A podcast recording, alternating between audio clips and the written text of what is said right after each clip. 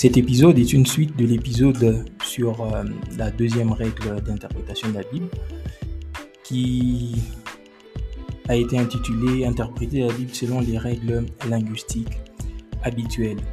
Dans l'épisode précédent, nous avons parlé de la première étape d'étude textuelle qui consistait à faire l'étude des mots. Et nous avons donné les quatre dimensions à considérer lorsque nous voulons faire une telle étude. Si vous n'avez si vous n'avez pas écouté ce numéro-là, je vous conseille vivement de pouvoir euh, l'écouter. Et dans l'épisode d'aujourd'hui, nous irons un cran au-dessus en abordant le point sur euh, l'étude des phrases. Alors salut à tous, c'est Jonathan. Bienvenue sur Biblecast.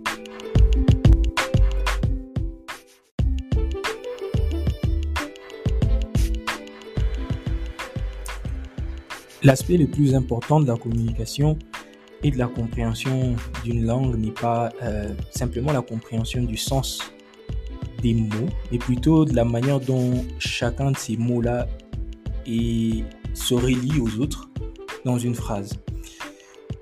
Et donc c'est important au-delà de, de faire l'étude de mots, de pouvoir maintenant étudier comment chaque mot est relié aux autres pour donner un sens global à une phrase et il n'existe pas de, logique biblique particulière. C'est-à-dire qu'il n'y a, pas, a pas une logique pour, euh,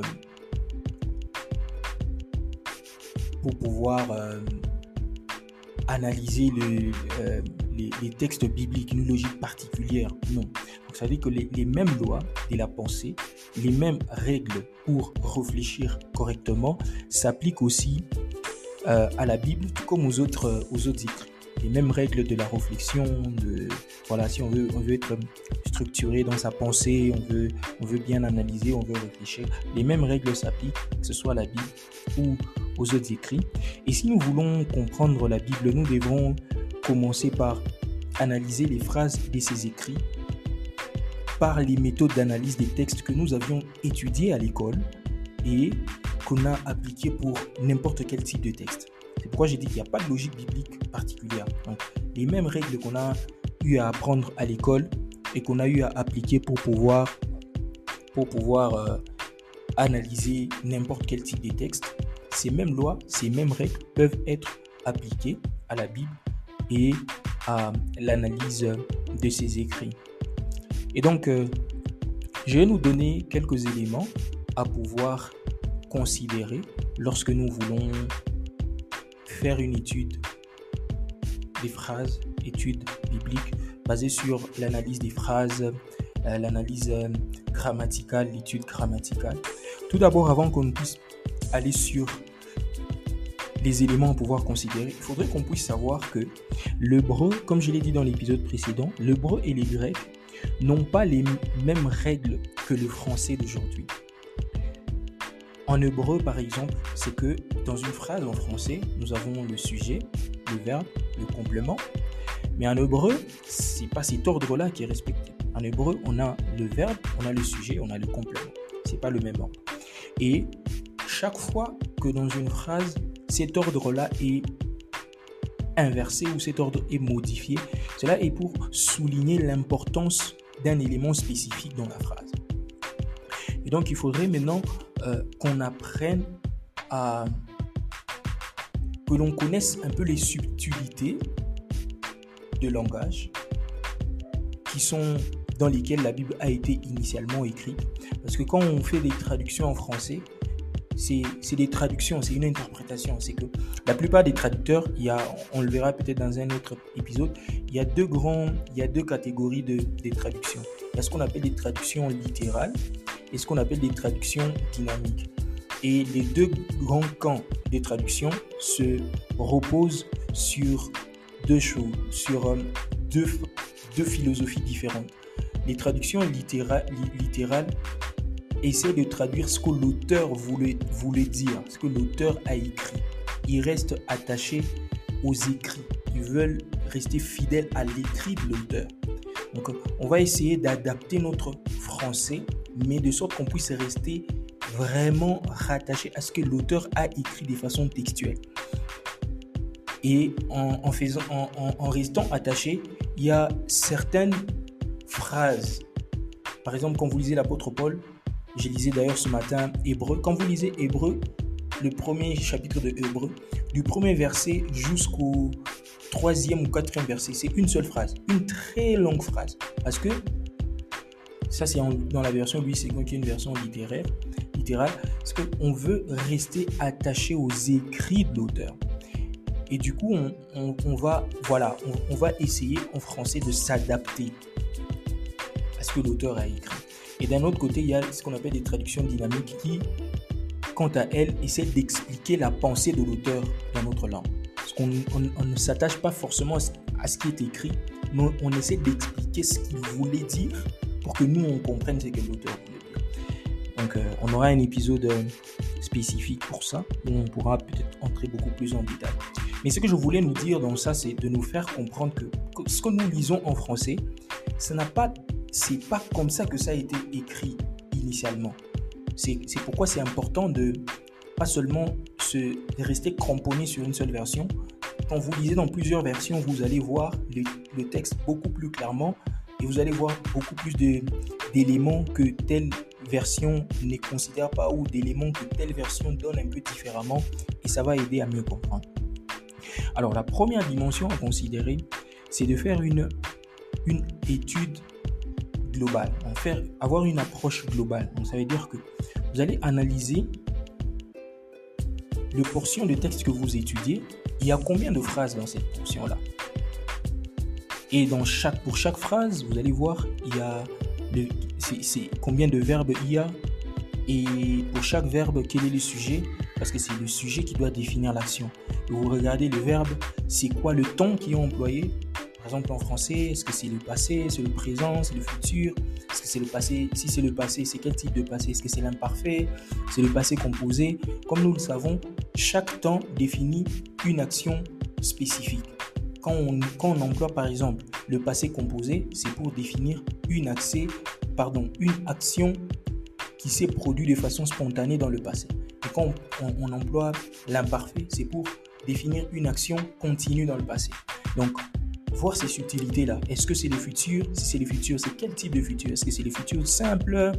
C'est les futurs antérieurs ou je sais pas moi, passé antérieur, tout ça là. vous voyez tout ce temps-là, si c'est le présent, c'est quel mode? Est-ce que c'est le mode impératif? C'est le mode indicatif? Tous ces, ces, éléments sont importants à considérer pour aider à mieux comprendre la pensée de l'auteur. La deuxième dimension, ou le deuxième élément à faire, le deuxième, euh, euh, la deuxième étude à faire après une, l'approche globale que je viens d'expliquer, c'est de faire l'analyse des mots des liaisons. Généralement, quand vous lisez la Bible, surtout dans dans les évangiles, vous avez des chapitres ou des, chapitres qui commencent, euh, qui commencent par des termes comme après cela, d'autre part, en outre, c'est pourquoi. Donc, c'est important de pouvoir étudier ces, ces conjonctions-là. Vous étudiez dans votre phrase, est-ce qu'il y a de conjonctions Donc, car, et, or, en effet, c'est pourquoi, après ce temps, en outre, mais, or, quand vous étudiez ces mots charnières, maintenant, ces mots-là vous permettent, en fait, permettent d'établir une liaison de, de, de contexte. Parce qu'il y a un contexte précédent qui, il y a eu une idée qui a été développée et l'idée qui est expliquée dans la suite dépend du contexte précédent. C'est pourquoi il y a des mots charnières comme ça qui sont, qui sont placés. C'est pourquoi il faut les étudier, savoir quand vous avez des mots charnières, vous étudiez maintenant, vous considérez l'idée qui a été, l'idée précédente qui a été expliquée dans la partie qui précède la partie que vous, vous étudiez. Donc, quand vous comprenez la partie précédente, vous allez maintenant comprendre la suite du c'est pourquoi, quand vous prenez Romains chapitre, chapitre 12, l'apôtre Paul dit, le, chapitre, le verset premier dit, c'est pourquoi offrez vos corps. Mais quand vous lisez offrez vos corps, pourquoi il demande d'offrir vos corps? Quand vous étudiez la le, verset, le chapitre 11e, vous allez voir ce qu'il développe là-bas. Le c'est pourquoi, c'est une conclusion. Offrir son corps, c'est une conclusion de la partie précédente. Pourquoi c'est important d'étudier les mots charnières. Troisième étape, c'est de considérer ou d'analyser le temps des verbes. Généralement en français, quand on, analyse une phrase, la première des choses qu'on fait, c'est l'on cherche à comprendre le temps du verbe. Est-ce que le verbe est au passé? Est-ce qu'il est au présent? Est-ce que c'est le futur?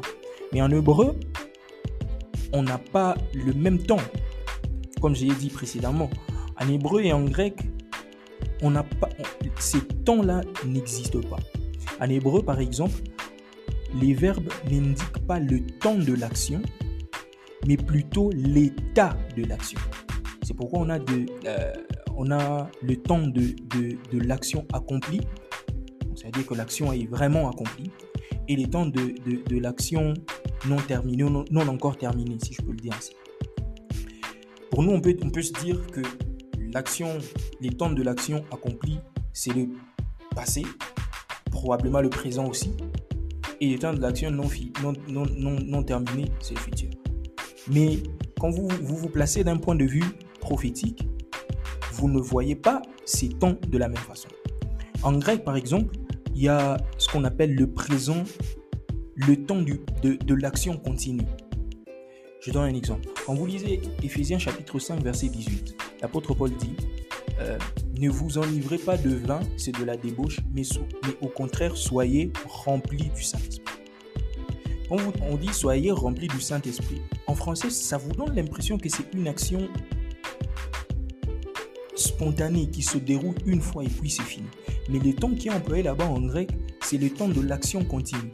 Si on devrait bien donner ça en français, on devrait dire laissez-vous toujours à nouveau remplir du Saint-Esprit. C'est-à-dire que c'est une action continue qui doit continuer de façon continuelle. Vous devez être rempli du Saint-Esprit. Ouais. Il y a aussi ce qu'on appelle le temps euh, de l'action habituelle ou de l'action répétée. Une seule action qui se répète plusieurs fois.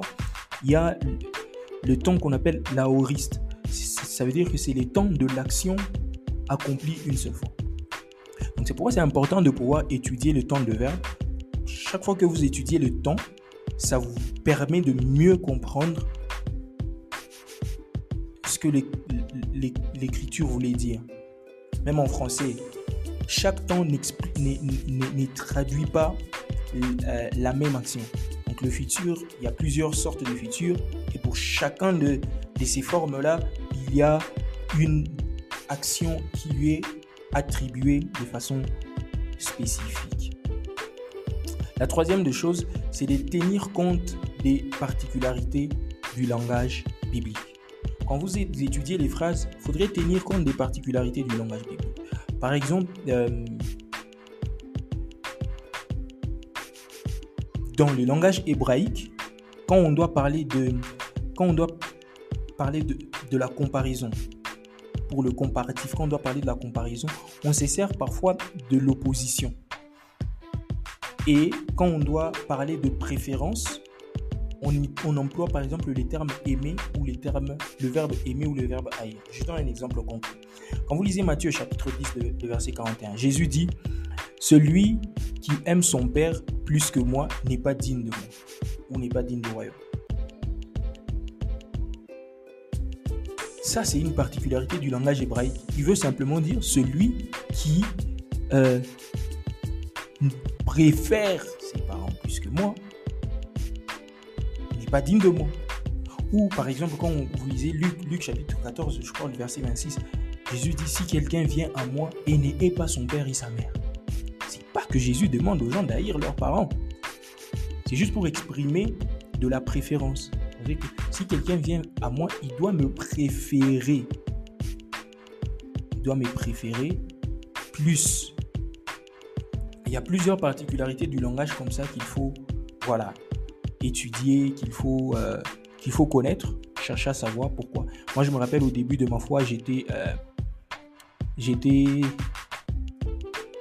tourmenté par des phrases comme ça. Haïr son père. Donc c'est des choses qu'il faut apprendre à, analyser, à chercher, à comprendre.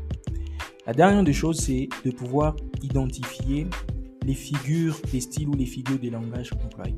Dans la Bible, nous avons affaire à plusieurs figures de langage, plusieurs figures de style. Je vous le dis d'entrée de jeu, vous n'avez pas besoin de, tous les, de toutes les connaître. Mais ce qui est important, c'est de savoir quand même qu'il y a des figures de style qui existent. Cela vous évitera de pouvoir euh, prendre certaines expressions au pied de la lettre ou, ou même de pouvoir spiritualiser certaines expressions alors qu'elles ne sont qu'une application d'une convention de langage et les auteurs bibliques, pardon, ont, ont respecté comme nous aujourd'hui nous respectons certaines conventions de langage. Donc c'est pourquoi c'est important de quand même savoir que il y a des figures, ça c'est une figure des styles. Ce n'est pas quelque chose qu'il faut prendre au pied de la lettre ou de pouvoir spiritualiser après. Donc il y a des figures des styles comme la comparaison, on, emploie des mots comme comme, quand vous lisez 1 Thessaloniciens chapitre 5 verset 2, la Bible dit que le jour du Seigneur, le Seigneur viendra comme un voleur. On étudie la comparaison. Il y a de la métaphore. La métaphore, c'est généralement une comparaison, mais qui omet le mot de liaison. Généralement, quand on doit comprendre une métaphore, on doit faire le transfert de sens d'une réalité à une autre. Quand, quand le psalmiste dit L'Éternel est mon berger, c'est pas que l'Éternel est le berger, l'emploi, c'est une métaphore, une comparaison de ce que fait le berger pour sa brebis et ce que l'Éternel fait pour lui. Donc on doit faire un transfert de sens entre l'action du berger et l'action de l'Éternel sur la vie de David. Il y a ce qu'on appelle les anthropomorphismes. L'anthropomorphisme, c'est le fait d'attribuer les caractéristiques, les, caractéristiques du comportement ou la morphologie humaine à un dieu. C'est ça l'anthropomorphisme. Pourquoi quand, on parle de le bras de l'éternel, la main de l'éternel. C'est de l'anthropomorphisme. Dieu est un esprit. Dieu n'a pas de bras, Dieu n'a pas de bouche, Dieu, voilà, Dieu, Dieu est un esprit. Il y a de, euh, on emploie par exemple aussi l'euphémisme dans la Bible. L'euphémisme, c'est un une figure de style, une figure de langage pour parler de ce qui est choquant ou offensant. Par exemple, quand on dit Abraham connu, pardon, Adam connu Ève sa femme, ou Abraham connu Sarah, où on dit euh, euh, tu ne découvriras pas la nudité de ton père ou de ta mère, ou ainsi de suite. On veut, c'est de l'euphémisme. Quand on parle de, euh, dans Actes des Apôtres, on dit que Judas a quitté sa place. C'est de l'euphémisme pour parler du suicide de Judas. Dans Actes des Apôtres, chapitre 1, verset 25, je crois. Ou quand on parle de se couvrir les pieds dans 1 Samuel, chapitre 24, verset 4 c'est un figure, c'est une figure de langage pour, c'est de l'euphémisme pour parler de se soulager d'un besoin naturel. Et il y en a encore, il y a encore plusieurs autres figures des styles qui existent. Par exemple, la métonymie quand euh, Jésus donne la parabole de, Lazare et que le riche se trouve au ciel et demande à Abraham parce que Lazare rentre sur la terre. Abraham lui dit Non, tes frères ont Moïse et les prophètes. C'est une figure de style la métonymie. Et donc, euh, il y en a encore plusieurs comme ça, l'hyperbole, la synecdoque, la litote, et ainsi de suite. Plusieurs figures des styles sont employées dans la Bible. Pourquoi c'est important aussi de pouvoir connaître que ici, c'est une figure de style. Ce ne sont pas des choses qu'il faut prendre au pied de la lettre. Ce ne sont pas des choses qu'il faudrait euh, spiritualiser à la fin. Ah, c'est un peu tout ce qui était prévu pour aujourd'hui. Merci d'avoir écouté l'épisode. Prenons rendez-vous le dimanche prochain pour un autre euh, épisode où nous allons aborder la troisième règle, interpréter l'Ancien Testament à la lumière du Nouveau Testament et inversement. Que Dieu vous bénisse. Ciao, ciao.